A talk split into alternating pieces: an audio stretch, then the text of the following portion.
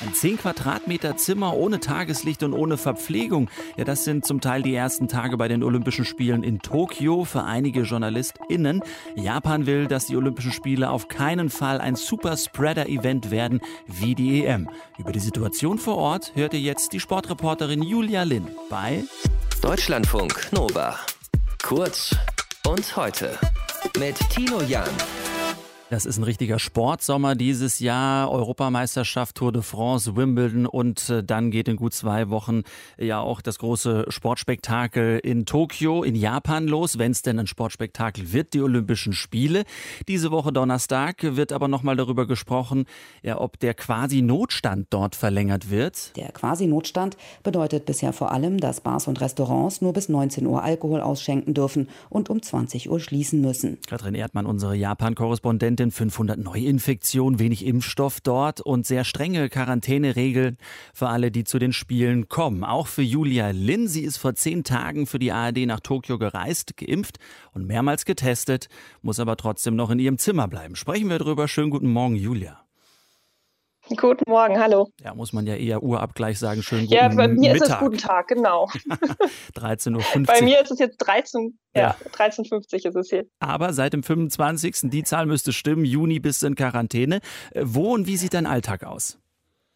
Ja, der, der hat sich ein bisschen gewandelt in der Quarantäne, aber erst war er so richtig hart. Also ähm, wir kamen an und hatten wirklich Mini-Zimmer für die erste Woche. Die waren zehn Quadratmeter groß.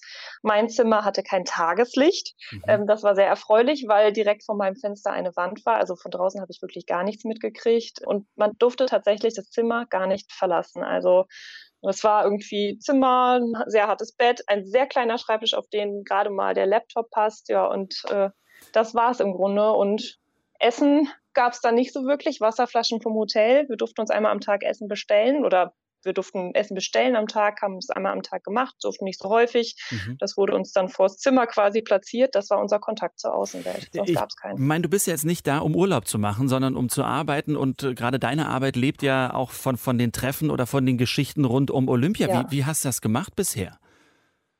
Ja, es ist gar nicht so einfach. Also tatsächlich haben wir schon mit mehreren natürlich über diese ganze Quarantänesituation gesprochen und sonst ist es im Moment noch sehr viel vorbereiten. Mhm. Also ich bin hier mit dem, mit dem Schwerpunkt quasi ja online und Social Media. Das, das ist schwierig, irgendwie was mit Bildern zu erzählen wenn man nicht raus kann. Deshalb mhm. bereiten wir gerade alles Mögliche vor, was wir dann tun werden, wenn wir hier rauskommen aus der Quarantäne. Das ist bei mir Samstag und ich werde mich Samstag auch sofort in den Zug setzen, nach Fukushima fahren. Da werden nämlich auch später Wettkämpfe stattfinden und mal gucken, wie sich die Leute da vorbereiten.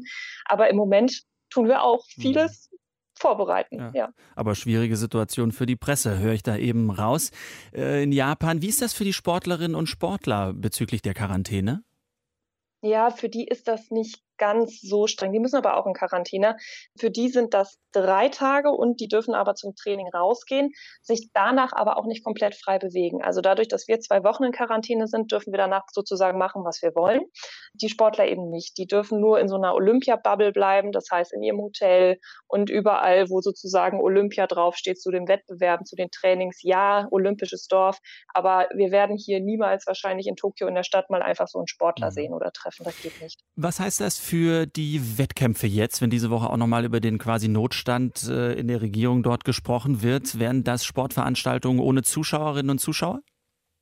So richtig weiß man das noch nicht. Also es wurde ja eigentlich zuletzt erlaubt, dass bis zu 10.000 Zuschauer dabei sein dürfen oder zumindest die Hälfte eines Stadions, wenn das vielleicht auch mal kleiner ist, besetzt sein darf.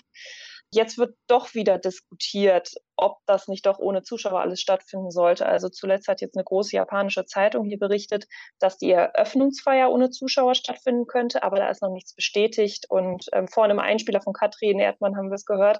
Mhm. Am 8. Juli wird darüber nochmal gesprochen und dann könnte da auch eine Entscheidung kommen. Vorher wissen wir es nicht. Was glaubst du, was, was so ein bisschen auch dahinter steckt? Äh, ich meine, geht es auch vielleicht so ein bisschen darum zu zeigen, Japan, Mensch, wir haben das hier in der Hand, wir können das auch irgendwie beweisen, dass das vielleicht ein Sportevent wird, ohne die großen Corona-Ausbrüche, die wir jetzt zum Beispiel erleben bei der Europameisterschaft im Fußball?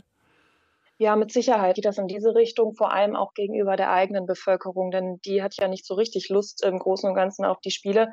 Und äh, viele Menschen haben ja eben auch große Angst, dass Olympia dann zu einem Superspreader-Event wird und es hier nochmal ganz hoch hergeht oder heiß hergeht mit den Corona-Zahlen.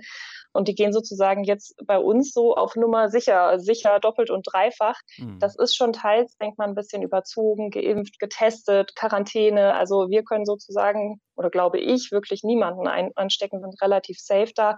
Aber natürlich hat man gesehen, es kamen Athleten, es gab schon drei Fälle von eingereisten Athleten, die positiv getestet worden sind bei der Landung. Die waren natürlich oder sollten auch vorher getestet sein. Mhm mal sehen. Es ist, es ist schon hart, die, die Maßnahmen, aber andererseits ist es auch eine Pandemie und also Absolut. von mir aus lieber einmal besser oder sicher genug oder übersicher. Ja. Hinterher dann 11.000 Athletinnen, genau. Athleten aus 203 ähm, Olympischen Komitees sind mit dabei. Die Olympischen Spiele in Tokio starten am 23. Juli. Schon jetzt sind viele Journalistinnen, Journalisten und auch Funktionäre in Quarantäne. Japan fährt das sehr hart, die Corona-Regeln. Julia Lin ist vor zehn Tagen für die ARD nach Tokio gereist und immer noch in Quarantäne. Julia, dank dir dafür und einen schönen Dienstag nach Tokio.